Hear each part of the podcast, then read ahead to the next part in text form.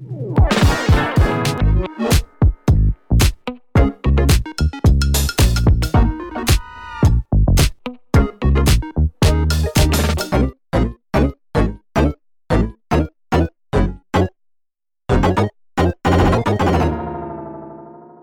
迎收听陶迪说，我是陶迪。节目开始呢，我要先跟大家预告一下，就是呢，我们的 Podcast 节目从下周开始，先暂时要改成周更，就是每周上一集就好了。讲的有点心虚，今天这一集哈是。呃，先开场跟大家报告这件事情，然后希望大家可以谅解。那我们之后下周开始改每周四上一集，因为呢，我跟麻太最近实在真的是太忙了，我们的工作重心呢需要做一点调整。好，事情是这样，跟大家报告一下。呃，我从去年底开始呢。就在筹备新的公司的团队哦，这里指的是我的出租公寓的包租代管公司。那我们也要搬到新的办公室去。那整体来说呢，就是要扩大规模，品牌也会重新做一个 rebranding，会砍掉重练。好，那大家都知道，过去的我呢，一直是提倡一人公司在家工作，对不对？很自由自在。可是我现在这样子在做的事情，其实就是反其道而行，是决定又要走回办公室去了。那为什么会做这样的决定呢？呃，因为呢，其实在我之前的节目有一集也有提到过说，说我觉得现在的租房市场是准备要再进入一个升级的时代了。那我之前有提说，我们的租房市场要进入三点零的时代，因为呢，从租房。呃，二零一六年我回台湾开始发展到现在，其实它一直不断的在迭代跟进化当中。那我们的租房需求其实也是变得比以前要更多元的。好，那租房其实它可能不能再只是单纯的提供一个居住的空间而已，这只是一个空壳子。我们接下来还要赋予它更多可以满足。住在这里面的人，他的一些精神层面方面的服务，所以呢，我觉得我讲起来可能有一点点抽象，因为现在我正在筹备的这些东西还没有办法面试哈，就是还没有办法让大家看见，所以我先大概的解释一下，就是我正在去建构一个租房的生态系啊，去尝试把它建构出来，去。提供生活的解决方案，而不是一个单纯的出租房。那这是有一点点差别的，就是我希望我们租房，它不再只是我就只是找一个小窝住在这里面。那事实上有很多的，嗯、比方说北漂的人，因为所有会在异地租房子的人，他一定都是外地人，他在这个城市里面生活，他所需要的。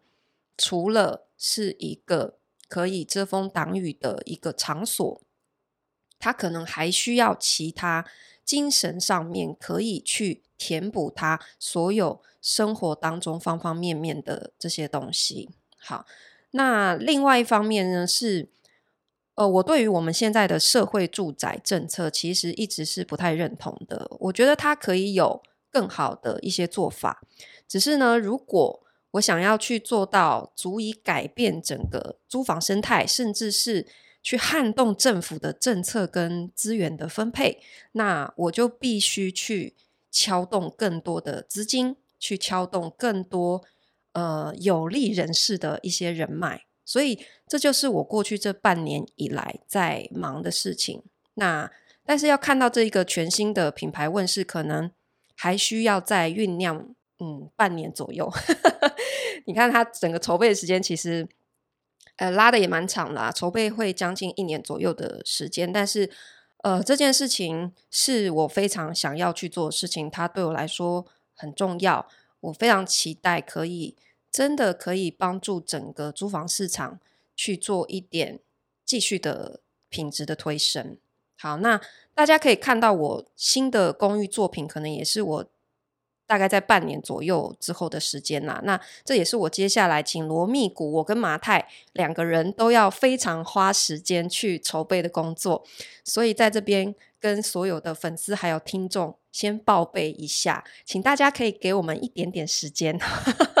好，所以接下来可能会有几个月的时间，好，一小段时间，我们一周只能陪伴大家一次。那呃，之前我有一次在直播的时候呢，其实就有一位听众问我说：“诶，你们这样准备一集的节目内容啊，大概要花多久的时间？因为或许有些人会想象说啊，你一集就二三十分钟的时间，是不是打开麦克风就可以直接讲了呢？怎么会好像很花时间的样子？一个礼拜才两集呀？呃，其实呢，大家应该知道。”我们的节目它不是属于闲聊性质的节目，对吧？所以呢，呃，每一集的内容我们都希望是有干货，然后可以带给大家一些收获的。所以呢，所有的题目都需要经过企划。那我们从题目的搜集、发想到讨论，再收敛，到最后写稿，然后录完，其实一集大概要花掉至少两天的时间。大概是两到三天，所以你看，大部分的 podcaster 啊，都是最多做到周二更，就是跟我们一样一周两集。就是因为呢，一周两集的企划，其实就已经几乎会占掉你五个工作日了。好，那节目其实它又分为你是一个人 solo 讲，还是你是访谈性质的。那访问来宾呢，其实相对一个人讲是简单很多的，因为你如果访问的话，你只要想好你要问他的几个问题，然后呢，甚至有些时候是来宾他会带着自己想要聊的题目来的，所以你就顺着他的话去聊天就可以了。所以访问来宾其实是比较轻松。可是如果是像我们节目很大的比例都是一个人 solo 在讲的，那你就要把它想成，它就是一个长达将近半个小时的演讲。所以那个强度是差很多的。那你看我们的 Podcast 节目啊，有少数人他做到日更的，比方说我们的强者淡如姐，他怎么可以做到日更的？好，你也会发现呢，他大部分内容都是访谈，只有少数是一个人 solo 的，对不对？那他每天都企划新的内容吗？其实也不是。那因为他其实还有一个广播节目，大家知道吗？也是日更的，每天都有的。那广播公司会有专门的节目企划，在帮主持人生内容，你知道吗？然后也会帮他去邀请来宾，所以呢，他可以重复去邀请这一些广播节目的来宾去上他的 podcast。那所以，呃，基本上呢，那因为。淡如姐她的流量非常高嘛，其实没有人不想上她的节目，所以你如果是要上她的节目，基本上都是你是要自备题目的。那她因为又是一个三十年经验的主持人呢，所以每一个来宾只要去录一一次，大概都可以录个三到五集。好，那你想哦，她一周只要访问个三到四位来宾，她的节目库存就可以长达半个月的结束了。好，所以他拥有资源跟我们一般人是是不一样的。好，我刚刚那么废话那么多呢，只是想要解释我们 做这个 podcast 节目，呃，其实是蛮占用到我们日常工作的时间的。那随着我们接下来，因为我在公司营运方面，我要花更多的时间跟精力，所以跟大家。很抱歉，所以我们先做一点小小的调整，好，然后过一段时间我们看情况，会尽量尽快再调整回来。好，那我们从下周开始是每周四会固定上线。好，那进入我们今天的正题。最近不知道大家有没有在看预售屋？如果你有在看的话，不知道你有没有觉得价格有开始松动？我现在听到非常多是呢，它价格是不敢直接降，可是呢，它会。开始很愿意让利，比方说呢，送你装潢啊，送你家电啊，送你 Gogoro 之类的，就是开始愿意做很多的让利。可是它价格不敢，呃，你一来他就直接比实价登录低，好，他还是会想要去台面上 hold 住那个价格。好，那我最近发现呢，台南有一个案子推出了久违的售后回租方案。什么叫做售后回租呢？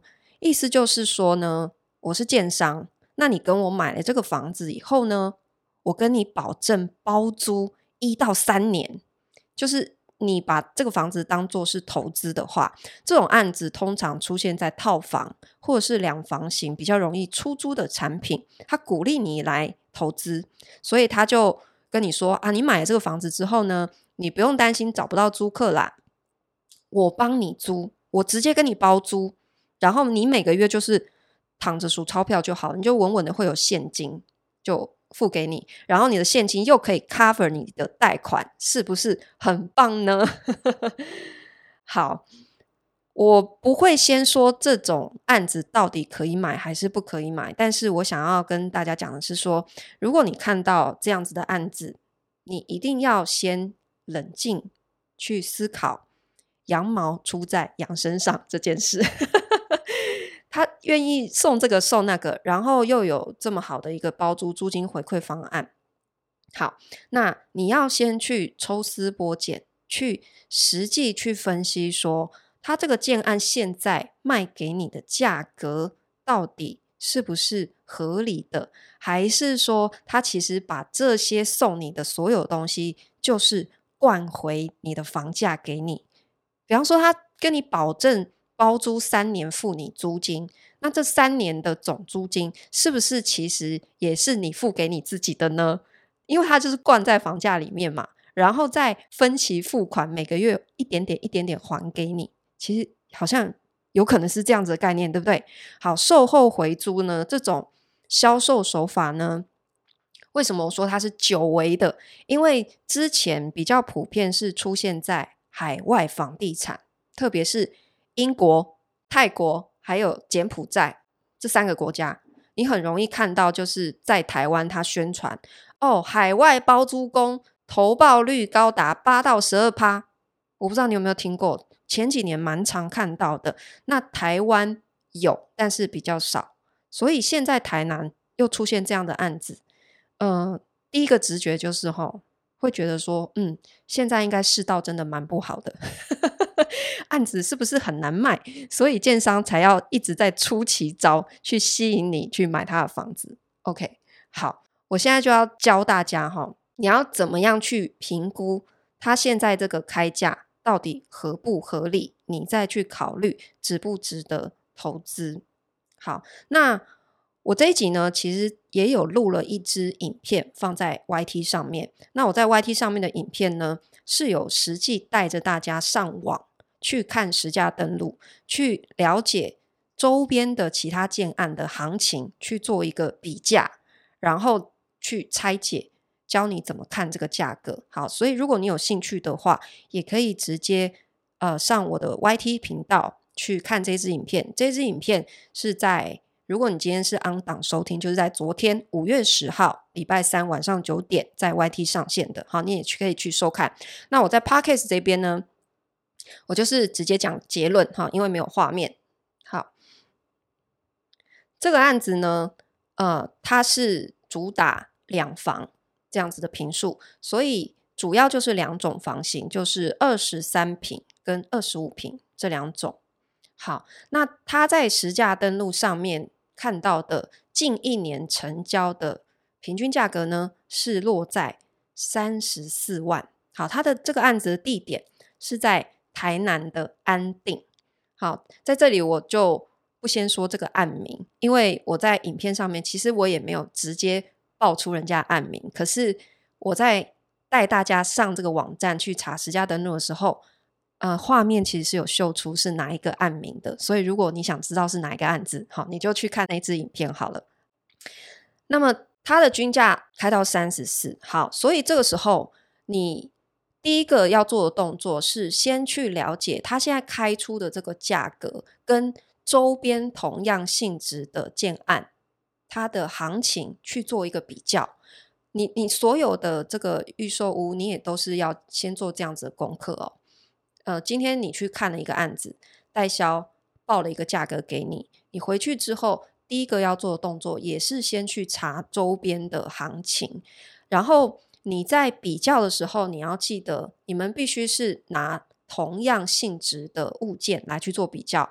比方说，它一样是预售屋，你你总不能拿预售屋的价格跟中古屋再比嘛？这样子就会失真，对不对？好，第一个是你要注意屋龄，第二个是你不可以拿透天的房子跟大楼再比较，因为它的价格的基准也是不一样的。好，你要抓住这两点。好，所以呢，你在网站上面呢，你如果打开这个实价登录去搜它的邻近周边也最近一年开案，好，甚至是其实成交一年左右的案子。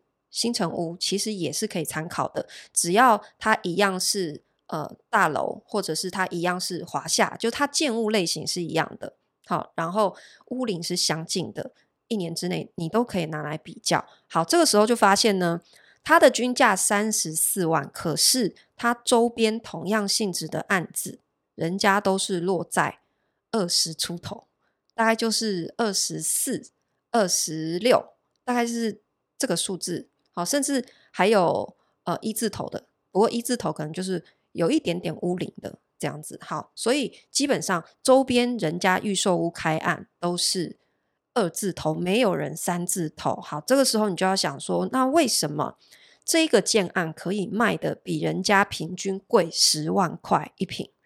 它贵在哪里？好，第一点呢，它主打就是因为我是要让你买来就可以直接收租的。所以我会送你装潢，我还会送你全套的家具家电，你就可以直接出租了，对不对？而且不只是直接出租，是我建商直接跟你包租，你连租客都不用找。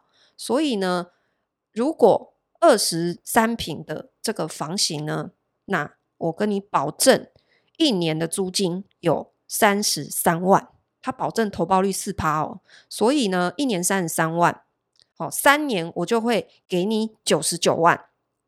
好，那大一点点的房型，二十五平的哈，他就给到三年租金一百一十一万，给到这样子的一个回馈哦，保证收租的收益这样子。好，那这个租金啊，直接哈，就是先算说一年三十三万的这个二三平的，好，那除以十二个月，是不是代表说？他两房的这个比较小的这一间，他预设的租金是每个月两万七千五哦。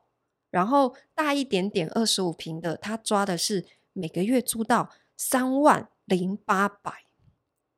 好，你如果对租金没有概念，好，我要教你们的是，你对于建商给你的所有的数字，你都要先存疑。那你要怎么去求证？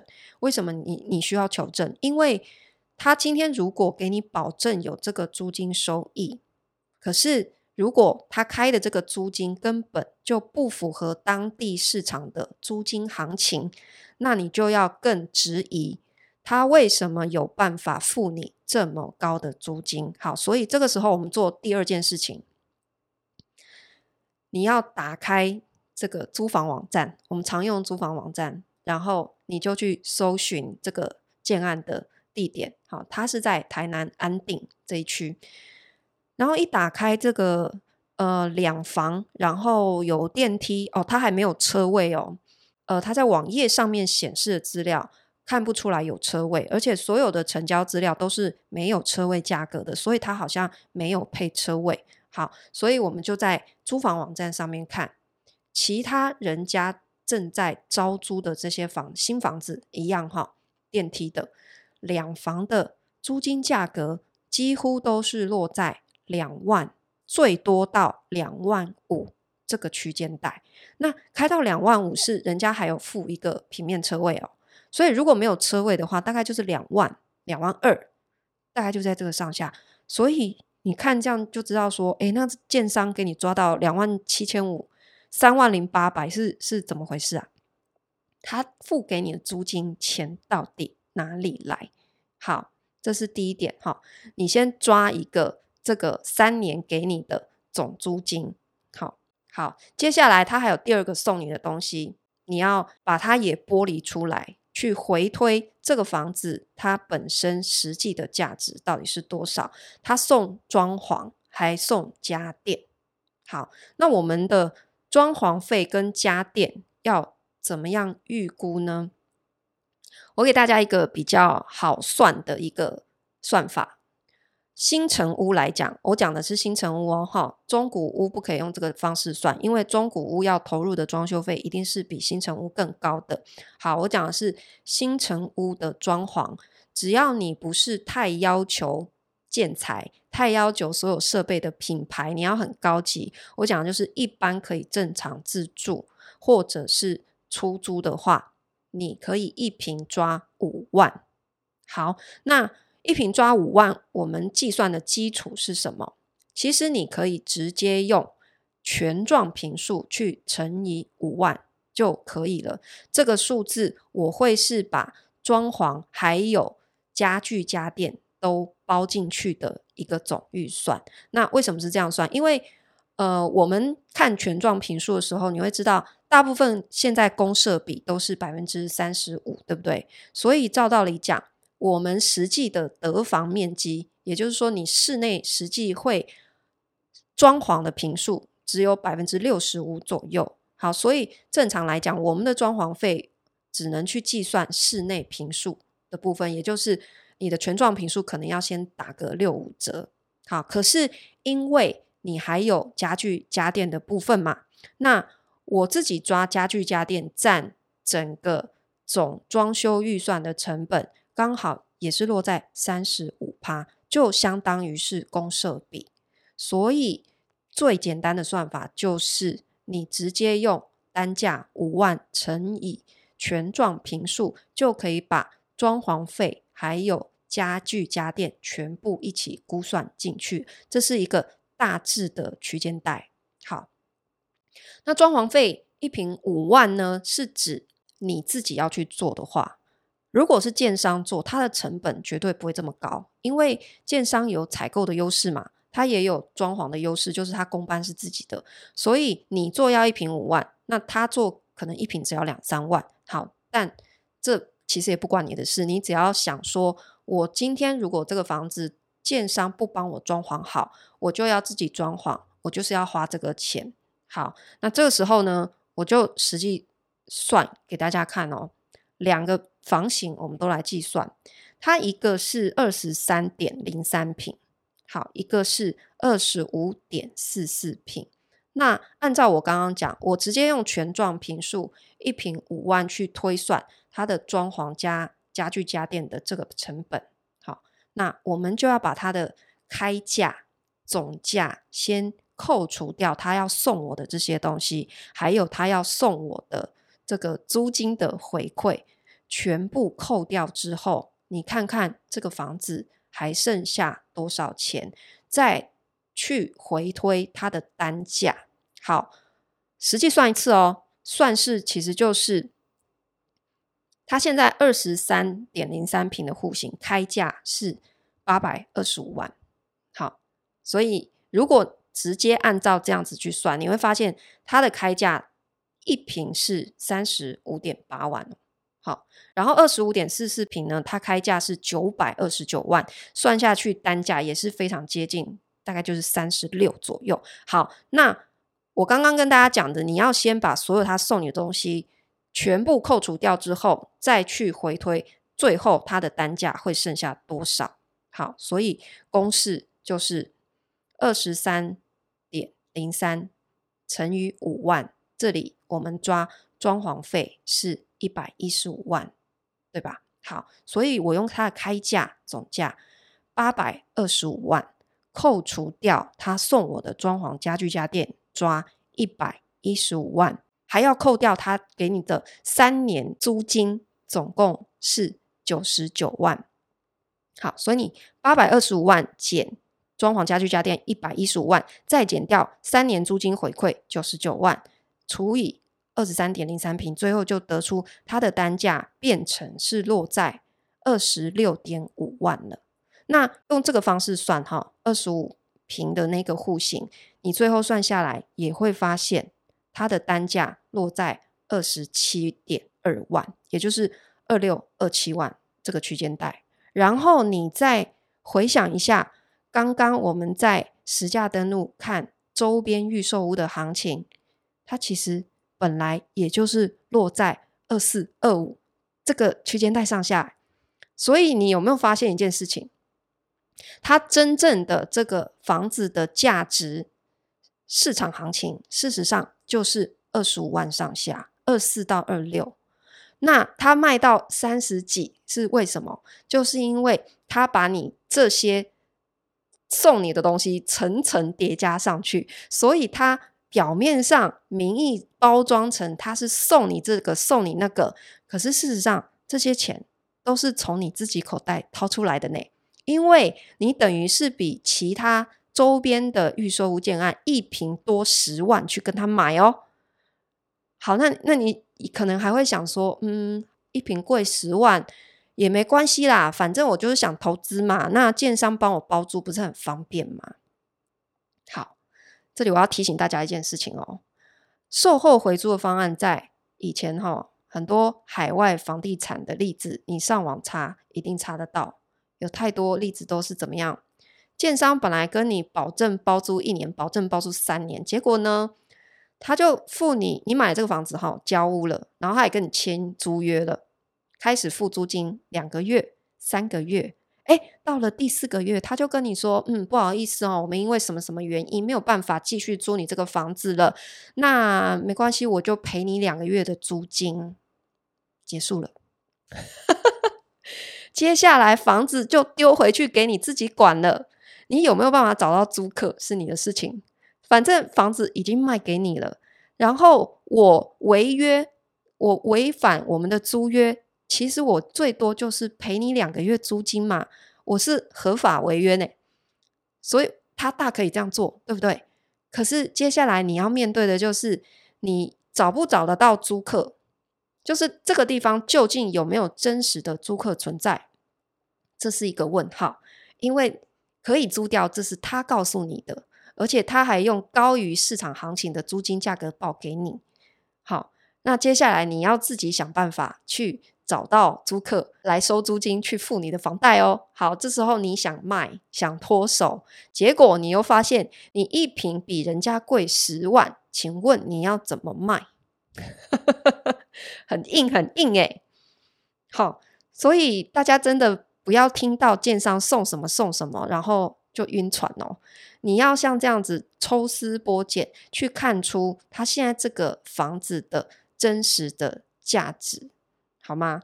好，这是我今天要再跟大家分享，最近看到一个非常有趣的例子，跟大家分享。谢谢你收听今天的陶迪说，我们下次见喽。